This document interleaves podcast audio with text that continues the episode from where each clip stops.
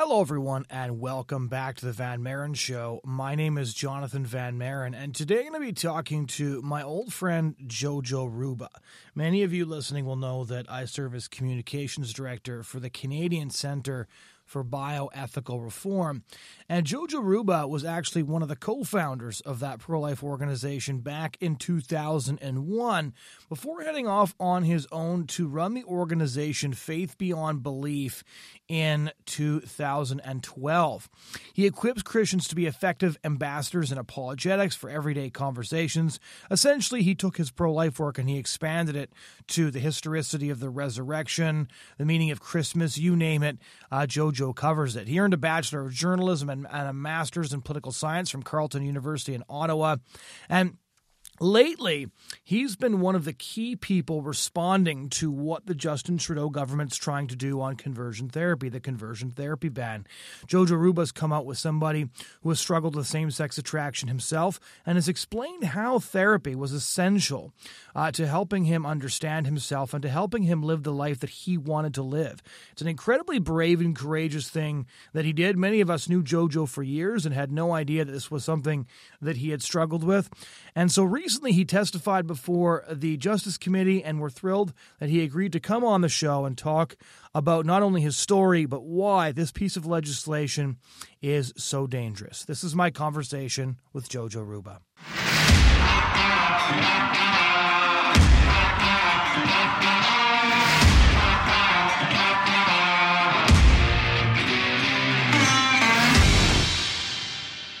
Just to start off, most people who hear the phrase conversion therapy ban think that it sounds like a good thing. Immediately, they picture electroshock therapy. Uh, they they think of something that uh, is is horrifically torturous for the people who endure it. What is actually going on right now with the proposed Canadian legislation?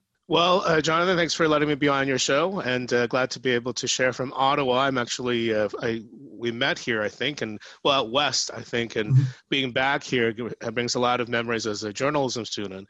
Uh, when I lived here, I actually went through uh, counseling for my own same-sex attractions in Ottawa, and so it's sort of ironic to come back full circle and then to defend a biblical view of sexuality and gender from this law because Canadians, I don't think, realize just how egregious this law is.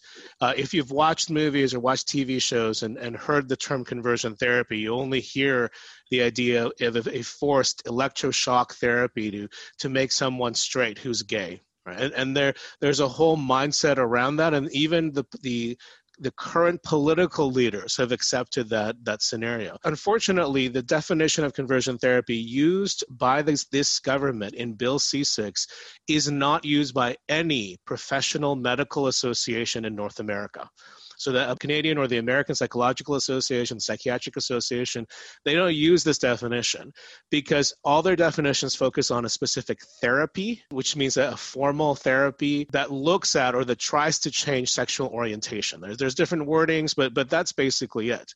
One of the key arguments we've been making is that this law itself actually forces a, a, an outcome on patients because it defines conversion therapy so broadly. The definition it uses is a practice, treatment, or service designed to change a person's sexual orientation to heterosexual or gender identity to a cisgender or to repress or reduce non heterosexual attraction or sexual behavior.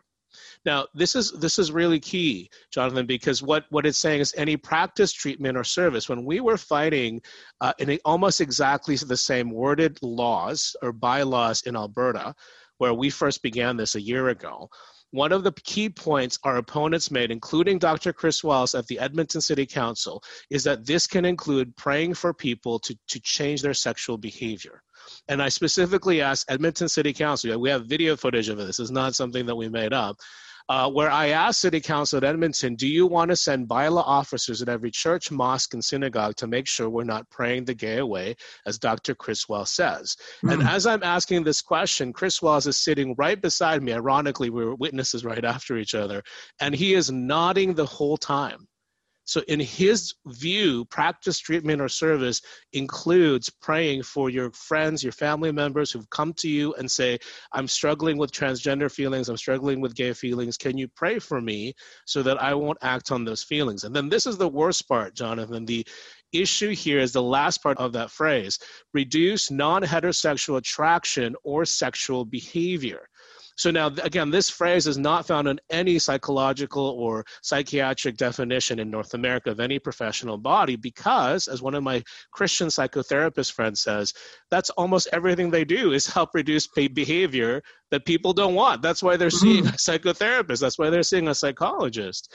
So by adding this phrase, it actually empowers the government to regulate sexual behavior and that's what people don't re- realize so it's not just about conversation so you can't talk about it but you can't also uh, and, and, there's plenty of examples so for example if i go to a, a counselor and i am struggling with a porn addiction that's a mm. sexual mm-hmm. behavior or i'm yeah. struggling with having an affair with behind my wife's back that's a sexual behavior or, or sexual addiction the problem is if that sexual addiction or porn addiction is gay porn addiction, according to this law, I can no longer get support for it. But if it's straight porn, I can. So it's this is overtly discriminatory. Now, this is the government's response to this, and, and so this is key. So the first part they say is practice, treatment, or service means it's actually a formal practice. But again, that's not how LGBT activists define it. So this is just these are fudge words, and they're mm. left undefined. Uh, Catholic friends, uh, listeners would actually know this because in the Catholic Church there are many practices that are formalizedly formally called practices. So they're they're actually directly affected by this man because it's not defined. Uh, but the second part is they, they say this. So the, the last half of the definition is for greater certainty, this definition does not include a practice, treatment, or service that relates to a person's gender transition or to a person's exploration of their identity or its development or to its development. So this is a part they say, well, no, you're allowed to explore your sexuality and have good faith conversations. Now the, the problem is the word good faith is not in the definition. It doesn't give an exemption to private conversations. It right. doesn't give an exemption to conversations between kids and their parents. It doesn't give any of those explanations. It just says you want if you want to explore your identity or develop your identity, that's fine. But that doesn't mitigate the, the direct phrase that says reduce non heterosexual attractions or sexual behavior. That's specific and the, the law the judges the lawyers will not care about exploration if you're actually eh, are aiming to reduce. The, the justice minister in his testimony also said well as long as that's not the main goal you're you're allowed. So if you go for sexual addiction and happens to be some of it is gay, well, it's not the main goal to reduce that. But again, that's not in the law, and th- this is why people are are very much concerned. And, I think as Christians, particularly if your audience is from that that background, mostly uh, they sh- should be very concerned that the government is actually not just regulating sexuality; they're regulating how we define Scripture. So let me give one quick analogy, and then uh, I think you can ask a lot of questions based on what mm-hmm. I just mm-hmm. said here.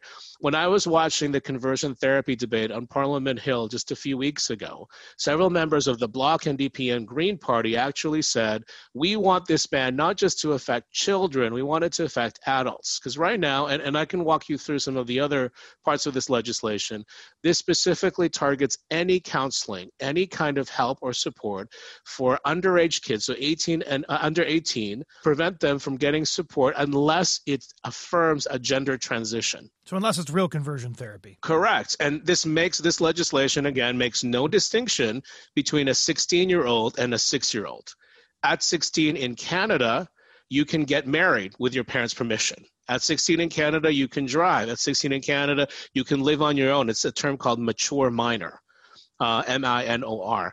Uh, but at six year olds, you can't.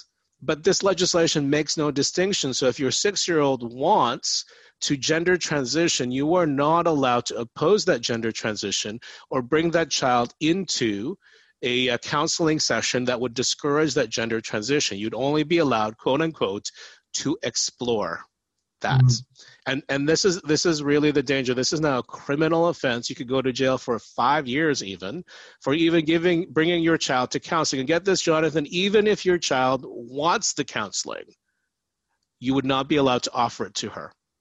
So the the law the law itself, and this is what I was alluding to. There's a real insidious background to it. Uh, because first of all, the law is actually going to be placed. The criminal law is actually going to be placed alongside child pornography laws. So that's how much they want to to discourage this. Yes, and and then uh, the, the like I said, the Bloc NDP and the the Green Party MPs during the debate on conversion therapy said they want to ban this counseling even for consenting adults. So you can't have a private conversation, which is, by the way, what is the case in Calgary and Edmonton and, and the Alberta bylaws.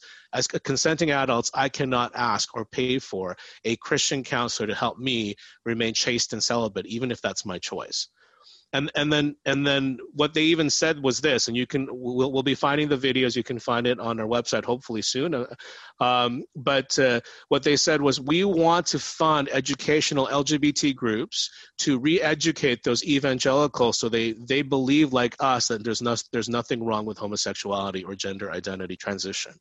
So so now they're actually trying to tell us using government money that's what they want to do to interpret the Bible the way they want us to. If you believe in any kind of religious liberty, yeah. right, you don't have to be a Christian. You you recognize this is not the role of government. One of the Bloc Québécois MPs kept arguing religion has no role in politics. But ironically, he has no problem in using politics to tell religion what we should be able to do or say. Yeah, so there's a lot uh, to unpack there. I guess just to start with, for, for even more context, you recently testified before uh, the members of parliament on this issue. And I'm interested to know what their personal response to your story was, because one of the difficulties with this debate, right, is that people choose when it comes to sexual issues of any kind. So I, I do a lot of work on the, on the pornography issue. And, and, so when it comes to sexual issues of any kind, people generally choose to pursue therapy and counseling for uh, privately. They have no desire to broadcast whatever their particular struggle might be to the world. And so it, it, it's it's more common in the last few years, as as you would know, for people to come out and talk about um, you know their porn struggles, et cetera, et cetera. Um, but that's a, a, very recent thing. And so what, when people are saying you know this doesn't hurt anybody, it only helps people. I know quite a few people who would never come out and speak publicly. And so we're very grateful that you did. What was the reaction to actually meeting someone who I would I would bet that most of them have never met before, and I, I would bet that most of them had never heard a story like yours before. Well, yeah. So, so the backdrop is we, as we I said, we've been fighting this these bylaws and laws in Alberta for about a year now, almost a year and a half.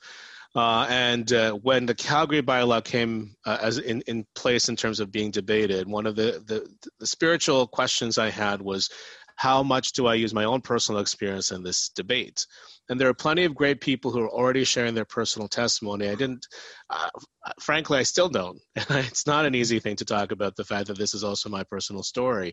But I realized, and this is one of the, the things that got me, Jonathan, was that um, the culture is wanting to impose an identity on people based on their sexuality and that's a social construct. I think we've talked about that before. I can go into that if you if you want to uh, get reminded on those things. But in, in in terms of understanding from a biblical perspective, God doesn't see us through a sexual identity. Those are all secondary identities.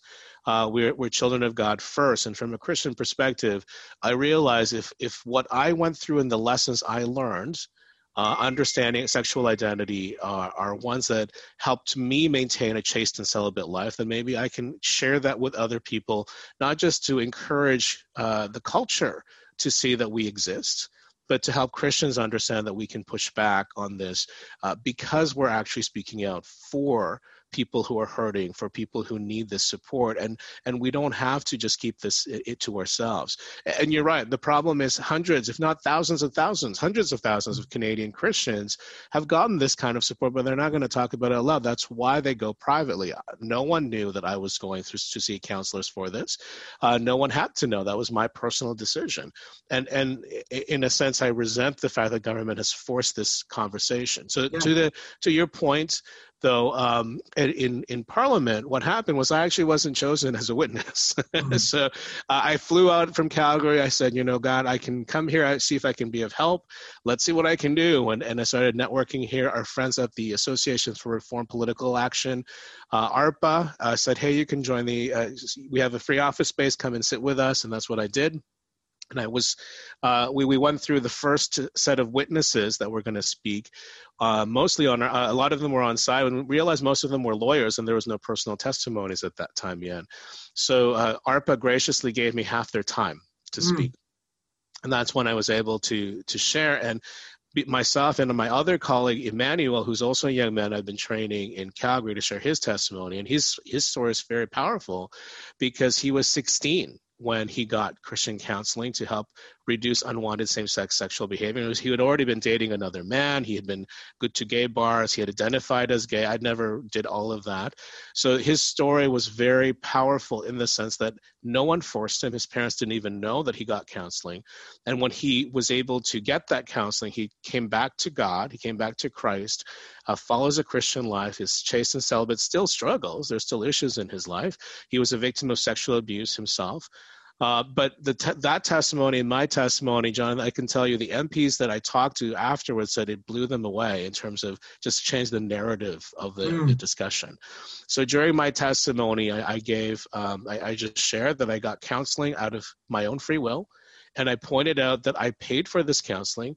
Uh, of the five points that this law makes illegal, receiving a financial or other material benefit from the provision of so called conversion therapy would be illegal.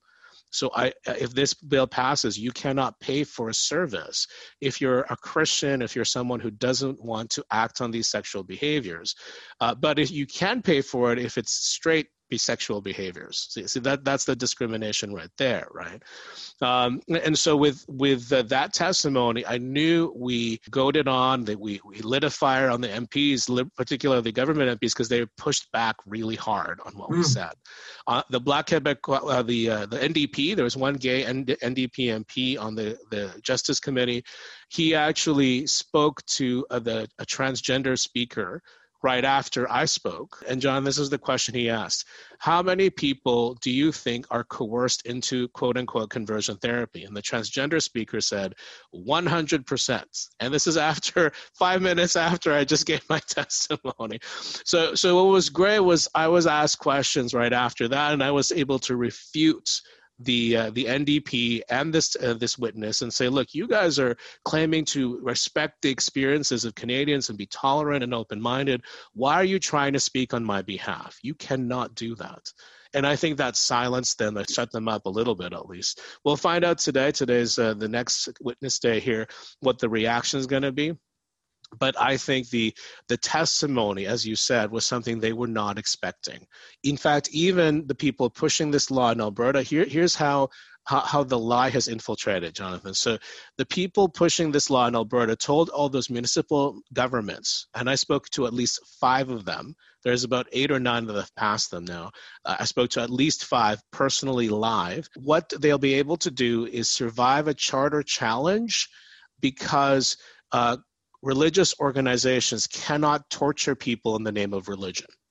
So that was the only charter challenge that they were told that they could survive uh, you, with this law. So at the last city council I spoke at, I said, I, I actually uh, confronted this idea and I told them that is not the charter challenge you'll be getting, ladies and gentlemen, to the city council here. You'll be getting charter challenges from people like me who will be discriminated directly against because of our sexual orientation and our faith because you are not going to get equal access to counseling like everybody else can.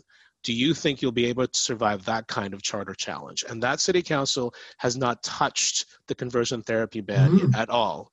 I think because of that, they realized that they were being manipulated to pass laws, which frankly set up the next stage. And this is the next stage, Jonathan. The justice minister has already publicly said and has been affirmed by Chris Wells and other people that he will remove the charitable status of any organization that supports quote unquote conversion therapy. So that means any religious organization, any church, any any body that says, look, the Bible says or God designed man and woman for sex in marriage. And that's it. There's no other practice that's where it's allowed.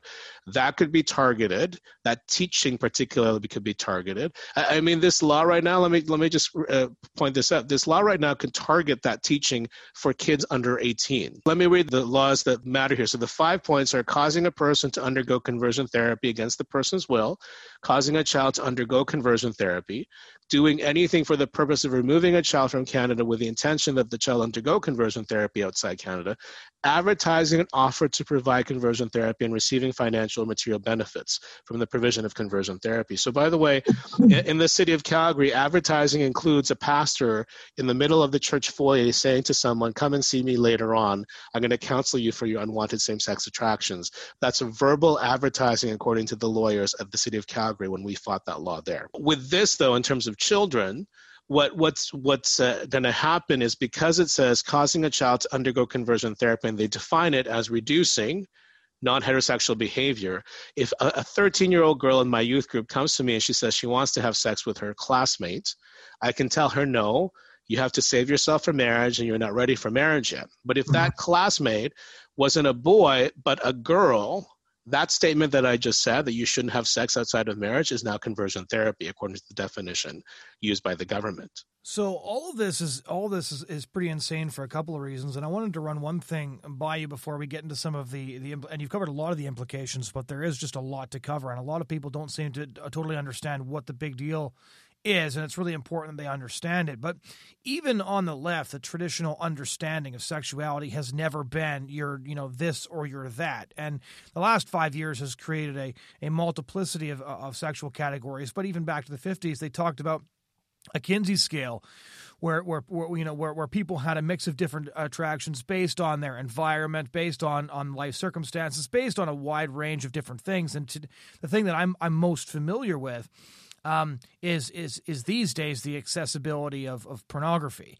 Um, so I, most of the the people I know and most of my friends who struggle with same sex attraction and who are actually fighting it um, were wondered whether or not this might be something they were attracted to. And then instead of you know ignoring it for years or just deciding to avoid it they would just check out pornography and then they could tell pretty quickly whether or not that they were attracted to this. And so this law comes at a time when pornography is already metastasizing a lot of people's different attractions.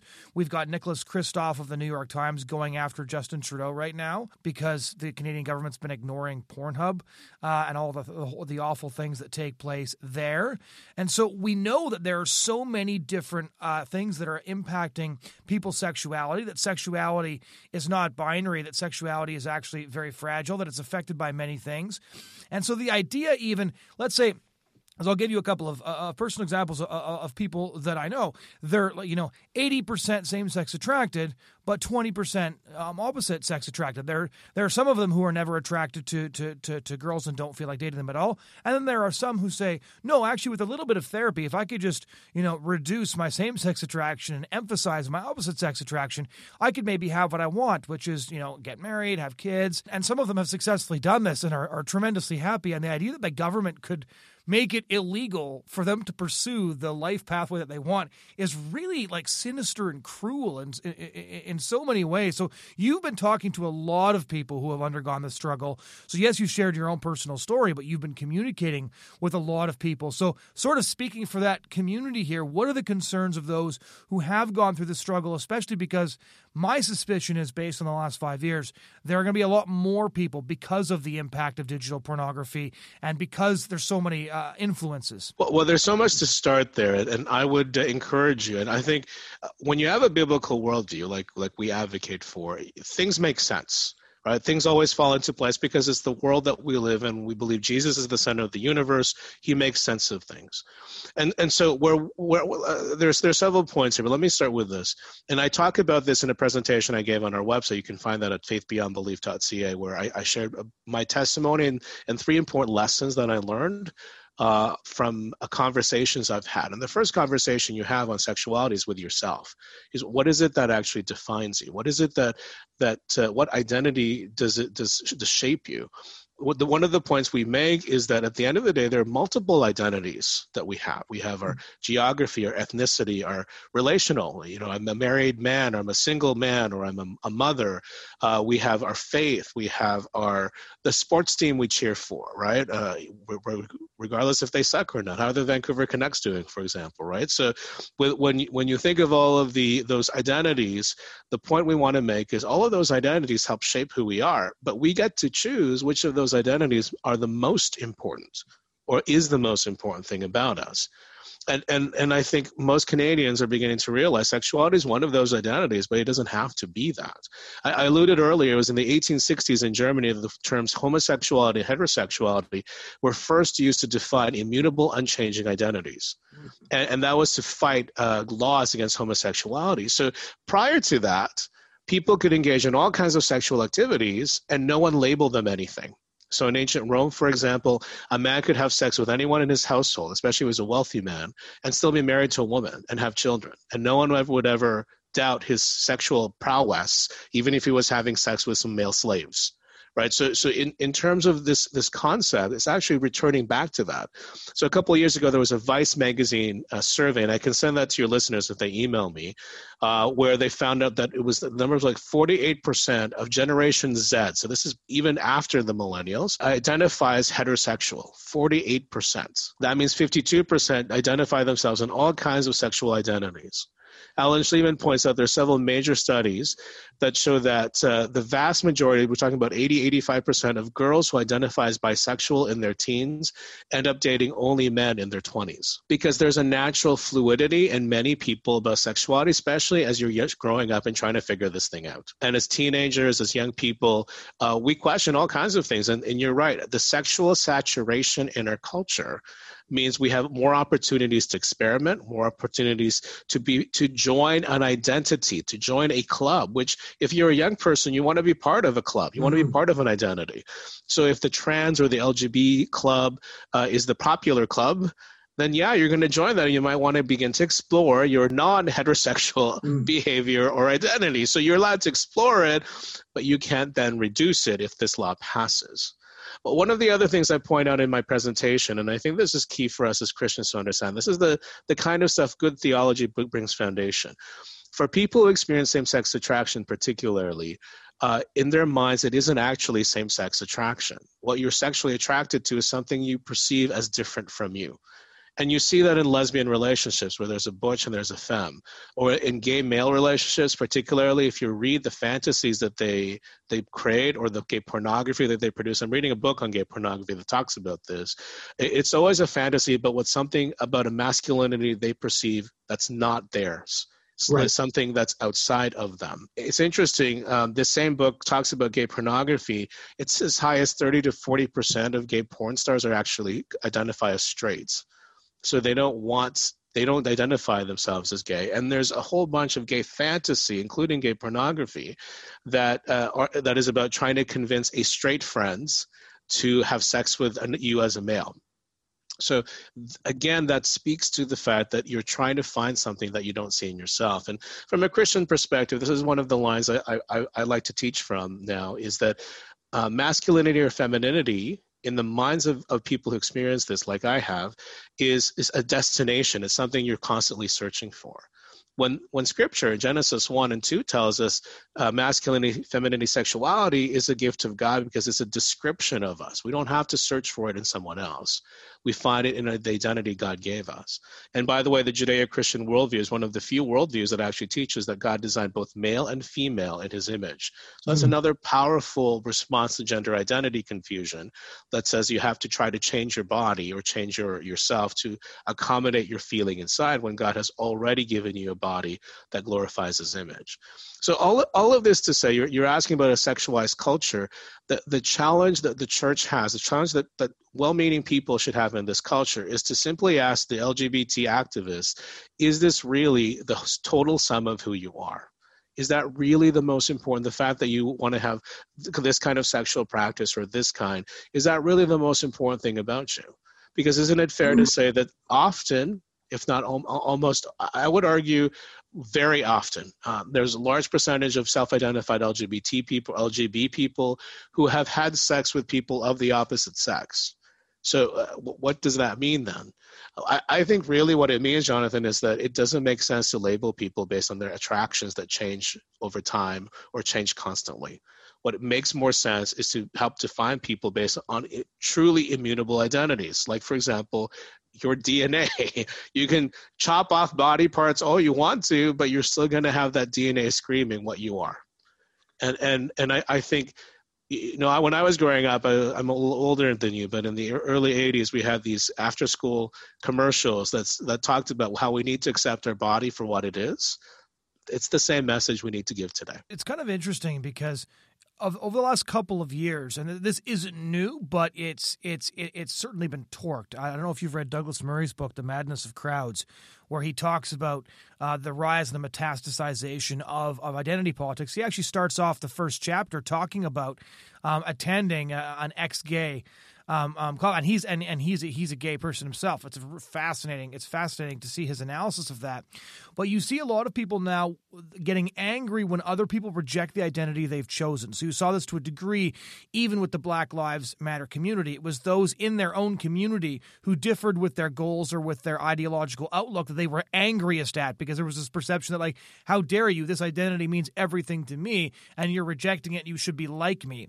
Is is there any of that to what's going on here when you refer to that one one MP um, um, um, um, who is gay and and he, he started off by just simply dismissing your existence and ignoring everything that you had to say.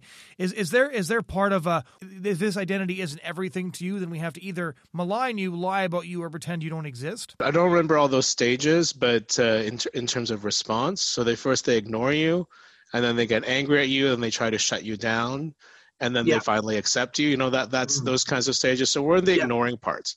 Right. Um, one one of the conservative staffers, I can I, I have to have to be careful with what I say here, but mm-hmm. one of the things they had said was on LGBT issues, even on the provincial conservative level for Ontario and then the federal as well, we've had no pushback. We've just rolled over and let them say whatever they want to say and and, and I I think the egregiousness of this law should wake us up mm. to realize who what this law actually does is harm LGBT people, and so we need to make that case. It was interesting. We we actually, uh, as as I said, we've been fighting this in Calgary. So there were several incidences where we actually presented the facts about the Calgary bylaw, again, which is very similar to the federal law, to LGBT people. So we were collecting petitions on the street. Emmanuel was on the street. He has his own same sex attraction story, as I said. And he and another young person were, were, were interviewing people and trying to get them to sign our petition. And they met several LGBT people who right away had their backs up about the conversion therapy uh, ban uh, and thought we were the bad guys. But when we explained that this bylaw, which the federal law does as well, actually specifically targets LGBT people, prevents them from getting counseling. Think about it. This law actually criminalizes conversations in counseling sessions between LGBT people and their counselors, but does not do that for anyone else. How can that not be discriminatory? Uh, it, it governs, and this is one of their biggest arguments, Jonathan, it actually governs outcomes for counseling when even therapists, professional therapists or organizations say it's not their role to decide outcomes for people, so why should it be the government's? And when we present this to LGBT people, especially the, the, ones the ones I'm talking about, they realize we were right and they signed our petition. The argument we're making here is not are you ex-gay, are you gay, or whatever. Do you really just understand what freedom uh, of opportunity, freedom of self-determination means for all Canadians? Now that being said, I, like, I don't like using the term ex-gay because I think that's that's just as in, inaccurate as gay yeah. in terms of understanding that sexuality is fluid, sexuality mm-hmm. can change. You can experience all kinds of sexual activity and not be label yourself a certain one, kind of way in your head, right? But with um, reaction from the other side, they're at the stage of ignoring us, and our hope is that they can't do that because the arguments we're making are, be, are being made by people who still identify as gay so there's one uh, young man, I think uh, he's from the Toronto area. He, he teaches sign language. Uh, he actually, and this is public testimony, so I'm referencing something that's public, it's not private, where he, he talks about how he identifies, he's Catholic, how he identifies as gay still, but goes through all the arguments I've made about sexual behavior that can include all kinds of things that consenting adults, out of their own free will, would want without any kind of coercion and would be banned just for gay people, but no one else. And, and, and I think we can make that argument on this law. Uh, at the end of the day, what, what I, I thought about this as I watched the, that member of parliament from the NDP speak on this, I realize what we're, we're actually defending here is the definition of sexuality and gender identity from a certain generation, maybe 30 years older than us or 20 years older than us, in their 50s, 60s, and 70s, who've experienced this through the past. The next generation and those younger than us, particularly, they don't see that paradigm. They don't understand sexuality that way. Uh, that's why 52% of them don't identify as heterosexual because they want to be able. Uh, just just think about the the definition. If being LGB bisexual infers having two genders. Transgender says there are more than two genders. So if I'm sexually attracted to five and a half gender identities, I'm not a B, I'm not an L or a G. What am I? Right. So, so that's the thinking that's going on for this next generation. And I'm, I'm not trying to mock them, but it, it does sound ridiculous because, you know, there's only two genders. That's that's the biblical view.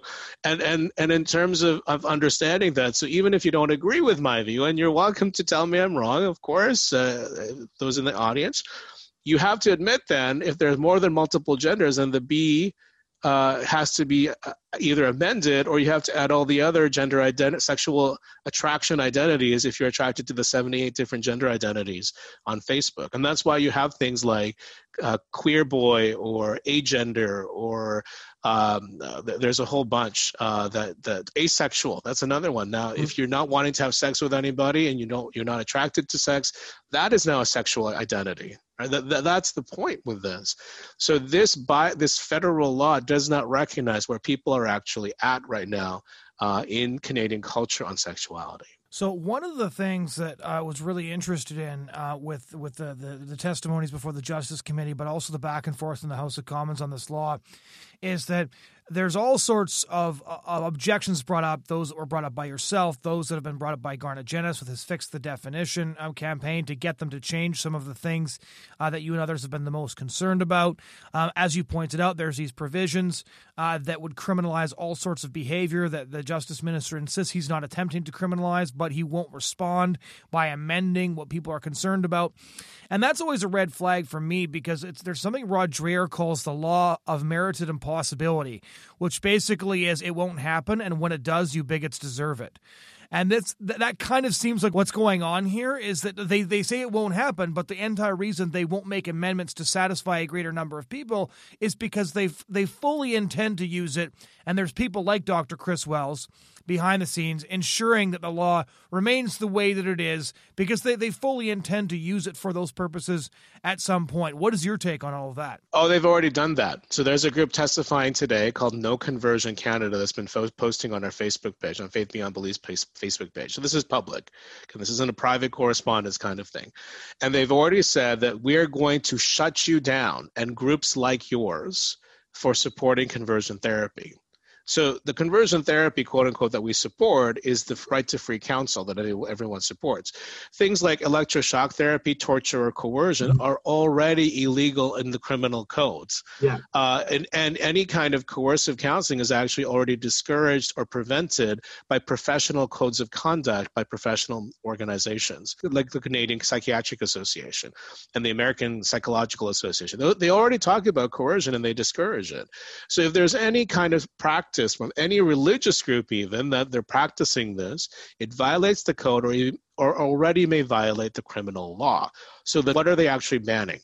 When you look at the definition again, when the, the wording that I've just read, what's going to happen here is this government is going to pass this law uh, and and just like with same-sex marriage, remember when same-sex marriage was legalized less than what 20 years ago now? They also promised churches won't be affected. Don't worry, you won't be affected. You you'll be allowed to continue your your stuff well we have this now 20 years later. Well clearly churches will be affected by this. Mm-hmm. the, the the most the oddest thing jonathan that i just read recently was from the city of calgary informing i'm, I'm making air quotes for your your radio audience here informing your uh, the, the, the people who spoke at the conversion therapy debate in calgary and uh, and anyone else the churches that churches won't be affected by this law okay so that's what it's said in this official official statement that they sent publicly. What they don't mention is that churches won't be affected by this law was not is not actually in the bylaw. it was added in an addendum that can be changed anytime by any political body without any kind of accountability uh, at a whim of the of the um, administrators even and it was just an add-on and some of the city councils actually voted for the bylaw just because of the add-on even though it has no legal weight the municipal government is trying to argue what they've said what they've i think misled the public to believe for now but two years from now, five years from now, the wording of the law is still there. Consenting adults cannot have conversations on this issue. The the uh, the point I made sometimes was two consenting adults could have any kind of sexual practice they want to, but if they enter a, a, a therapy session, they won't be able to talk about it. That that's that's what this law does. That bylaw does, and in the same way, the federal government law will be passed and groups like no conversion canada will use this this law they've said this on our facebook page like i said to try to shut down the the helpful counseling i got that i chose and the ministries and organizations that support our right to choose that counseling. They'll remove our charitable status. That's always the first. And then they'll treat us like, like hate groups. That's what they already call us mm. because we want to torture gay people. It doesn't matter if it's not logical. It doesn't matter if it's, if there's no evidence for that. Simply disagreeing with people's point of view on sexuality is now considered hate in their minds. And what we need to be able to realize if we let them get away with that, what we've actually done is get rid of democracy because democracy by definition means we are allowed to disagree with each other. We're allowed to tell each other that each other is wrong and then defend the other person's right to be wrong. This is the the anti-democratic streak in the lgbt community. And our hope is that well-meaning lgbt people and there are many of them will realize what what's at stake here because they're going to be affected in the future as well if you had to give a five minute case, in addition to everything you've already said, to Christians for why why they should care about this piece of legislation because I've heard a lot about so the conversion therapy bills being is being touched on by all the usual suspects, the sorts of things that you and I read. Um, but there's a lot more attention, generally speaking, um, on on the euthanasia expansion because I think everybody you know knows somebody somebody who's old. Not everybody knows they know somebody who has struggled with with, with same sex attraction. So, what's the short case for why everybody who goes to any church um, should should be should be very? I touched very on it already a lot, but. Um, the point I think that we need to understand is government has no right to mandate outcomes for any kind of counseling or therapy or relationship that you have. So, for example, if your five year old child comes to you and she wants to transition to the opposite gender, but I mean, we're talking about five year olds. When, when my nephews were five years old, they were wanting to be all kinds of things. You know, kids, some parents tell me their kid wants to be a dog or a horse or a puppy, mm-hmm. or in my case, it was a ninja. And my, my five year old nephew at the time wanted to grow up to be a ninja. And and you know that's fine. That's what five year olds do. But if this law is passed and your child insists that she wants to be a boy because all the other girls in her group of friends want to be a boy all you can do is explore quote unquote that conversation with her. And and and and so if you bring that child to a counseling agency to help her detransition kenneth zucker had a detransition clinic in toronto uh, that had about 85, 90% success rates, helping kids re-identify and accept their, their body as a boy or as a girl. Uh, that would be criminal. In fact, the conversion therapy law in Toronto and Ontario shut that down. Let me give you one quick example. I think this is important to, to mention, and I'll tie it back to my answer to your question. Mm. Uh, one of the situations or cases that I heard from that clinic was about a three or five year old boy who wanted to become a girl and the parents did everything they can to figure out what's going on. Um, but it turned out it was because his younger sister was born and she had a disability or health problem right at the start of, of life. And all the attention mm-hmm. was focused on her. And so he thought in his little five year old mind, in order to get attention, he had to become a girl. It was only two years later that he began to realize or was uh, admitted that to his family that that's the reason why he wanted to be a girl. And after that, he nor- developed normally into a boy, which is what we want. So, so back to your question on, on, on why the church should care, it really should go back to thinking this may not happen to my family, but it's happening to the family of the families of the people beside me, around me. This may not happen to my kid, but it's happening to my kid's classmates. And what is my mandate as a Christian in a democratic state? What is my responsibility now in this, this country? Yes, it is to defend our rights. We must do that. And we must realize that this law is actually not about sexuality now, it's about scripture. But it also is about being an ambassador for Christ and being someone who represents what we used to call in political science a common good. Democracy is hinged on the idea that we have common values that unite all of us and that all of us can live at peace with each other because there's a, there's a common objective good as Christians, our job is to help maintain that common good because it allows us the platform to show the goodness of God. And, and if that common good is removed because now it's all about identity politics, it's all about telling people what to uh, what to uh, believe, the outcomes of their counseling, that you're not even allowed to disagree with your five year old child's gender transition. You're no longer upholding the common good. I mean, I mean, think about this: what this law says if I come into a, a church as an LGBT person, I'm interested in spiritual things. I want to hear their side of the story. I'm willing to come and listen, even if they disagree with me. And I come to the pastor and I tell him, I want to become a Christian. I think you've convinced me, and I think it makes sense. Uh, what does God have to say about sexuality and gender identity? And the pastor says, Well, sex is for husband and wife in marriage. And I say, Well, I, I, I I don't feel that way. You know, can you help me not uh, live according to these plans? Uh, this this will prevent that pastor from giving that kind of information now to discourage non-heterosexual behavior. So this actually affects our opportunity to evangelize to LGBT people. And if the church doesn't care about that kind of truth, of that community enough to share the gospel with them, then it doesn't tell me much about our churches today in Canada.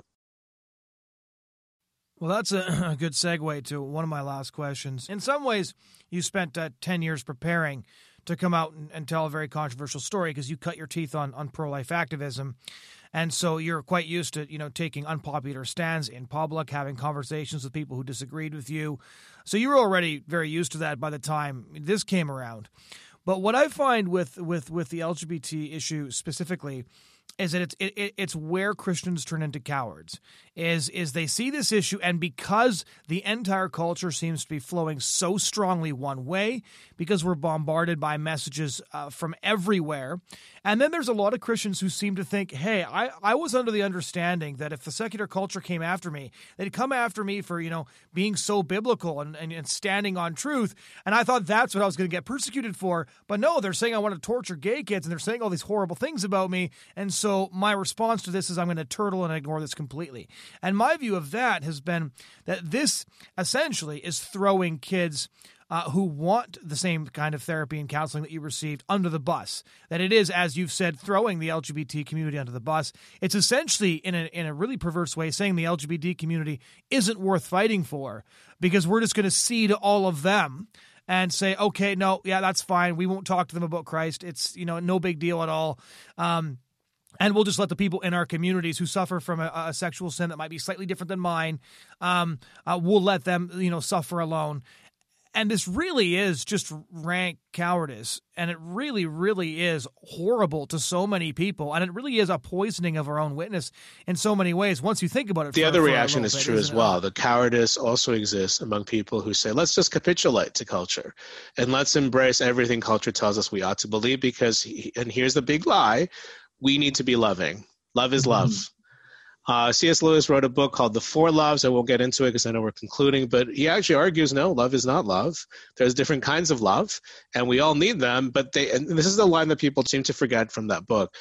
Uh, different loves meet different love needs by different people. And so uh, every psychology textbook tells you you should never be your child's best friend, especially when they're underage, because mm-hmm. if you're the parents, you are able to love them in a way no one else will be able to. That's your job. You cannot be your child's best friend. Mm-hmm. That's two different love needs.